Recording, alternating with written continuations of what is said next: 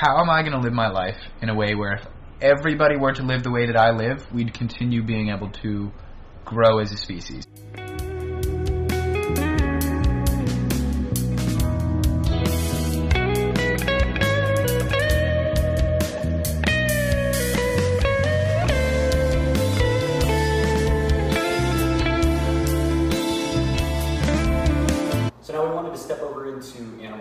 Talk about how plastics have been affecting the wildlife, all of the animals that live in the oceans, live on our planet, Yeah. how our waste is causing them a lot of harm, and how we can possibly change that for the better. Yeah, so right now there are 267 species that are affected by our plastic use in the ocean, which is a crazy number. 237 species, over 200 species that are negatively affected by our plastic consumption. So So, what's some examples of that? I have a perfect one. So albatross chicks, right? Yeah. One in three of them die because when they are being fed by their parents, there's plastic in the parents' nutrition as a result of them eating fish who ate plastic. It's One in three of the chicks die. So imagine what the reaction would be if in our hospitals one in three people were dying because of the plastic in the water. It's the exact same thing except for fish in this situation. So, you know, there's that. And so sea turtles and albatrosses are known as being the people who are most affected by it. Sea turtles because of how far they travel. They're just more apt to be around those environments of heavy plastic. And then albatrosses because they're flying to all the coastal areas, which oftentimes is where people are putting all of the trash. Then it gets flown into the central area.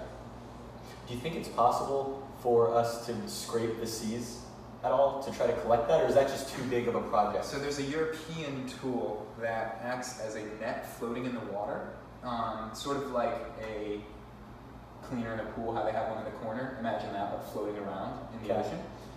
And so we can slowly eradicate it out, but what you have to keep in mind is how expensive it is to create one of those devices and how much scale of plastic there is in the ocean. The ocean's a We would, massive place. what we would have to do is completely uh, make our plastic regenerative, where we aren't adding any more to it, and then slowly cutting back with all the devices that we can afford. So, um, another thing too is that the fish that humans are eating oftentimes is hazardous as a result of not only the plastic but many of the chemicals that are in our oceans.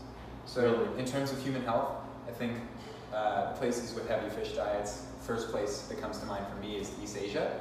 Um, whether or not they're the people who are actually polluting it, uh, their fish are going to be affected by this. So the livelihood of human beings is affected by the plastic bottles that we create every day. And, Same way the albatrosses are, we're eating fish who have eaten plastic, so that's yeah, poisoning and our it's diet. not one in three of our children dying, but uh, a lot of a lot of harmful chemicals that cause different problems for sure. Does that show up when, when the person dies? Can, can we diagnose, hey, there was plastic in this fish that they ate, or does it get just grouped into food poisoning? Also plastic, but what's a lot easier to identify um, are rare chemicals that have no reason to be in the water. Um, so you think about all of the different chemicals that are used on a golf course; those could be in the water. Um, and so plastic isn't the only problem. You have mercury in fish that we can definitely tell when it kills people.